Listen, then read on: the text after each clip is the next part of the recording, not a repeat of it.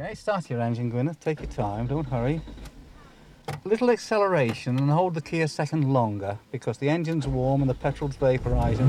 Now relax the accelerator, let the engine settle down and then select your reverse and reverse. Gwyneth Skillman and George so you can Rogers enrolled along with 30 other older drivers on the course. They've already noticed an improvement in their driving. I wasn't using my mirror, for instance, uh, as much as I should have done. I learnt to drive 40 years ago, and I really think that I'm still driving for the situations of those days much more than the situation of today. I've learnt a method of driving, a conscious method of driving. I've learnt to see ahead more. I've learnt to be more self conscious of my driving, that's really all. I found it most enjoyable. It's quite hard work. We're kept on the go most of every day, but I have thoroughly enjoyed it and learnt a tremendous amount. What do you think, though, other people in your situation should do? Should they go on this kind of thing? Very definitely, I would recommend that anybody and everybody went on it, yes. Because I think it can benefit each individual, but also other road users. Morris Sheldrake, you're one of the instructors here. How important do you think this kind of course is for people who are over 60? Very important. It brushes up their driving skills, bring them to the skills that are necessary for today's traffic and conditions. The conditions change so quickly with the new roads, high speed roads, and the new signs, roundabouts, and the such like. In terms of the drivers that you've seen coming through this week, are there any particular problems which sort of seem to be common amongst them? The most common fault that we find is they will not use the brakes to slow down. They're still driving on the old system of gears to slow down.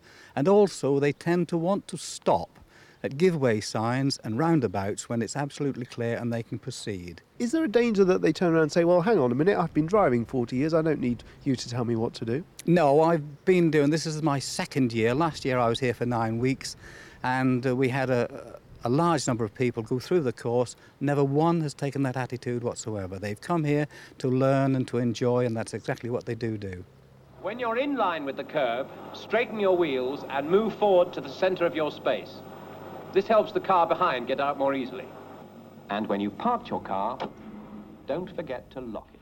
Apart from intensive driving practice on country roads, motorways, and specially built test circuits, the course attendants are shown videos on road safety, car maintenance, and other aspects of driving.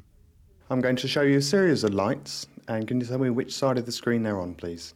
Light 1, Light 2, Light 3, They're also given a comprehensive eye test at the start of the course, which checks for driving related visual problems. The holiday training was the idea of older drivers themselves, says Saga's Paul Bark. It all started with a letter from a reader, from a customer, who said that she had recently lost her husband. She was in charge of the family car. She'd driven very little when he was alive, but she was a qualified driver. She wanted somebody to assess her performance, to correct bad habits, to tell her really she was quite safe to be on the road, and she couldn't find anything to meet those requirements. We set about putting together a course that would do just that. And the week long course has the full backing of the AA, says its head of road safety, Andy Howard. It's a very good idea. The AA Foundation for Road Safety Research has looked quite hard at older drivers and what troubles them. And one of the things we've found is how hard it is for them to rejoin the driving world after some time out of it. Is there any particular problem, though, with trying to retrain drivers in a week long course? Shouldn't it really be done over longer? I don't think they need much more than a week. They have all the basic skills and they probably have very much the right attitudes. We know, for example, with young drivers, that it's the attitudes that we have to get right. What they need to do is to be brought up to speed, in some ways quite literally, with what's happening on the roads today and the advances that there have been in cars and in traffic management in the meantime. Signal and slow down, get the speed and do your right turn.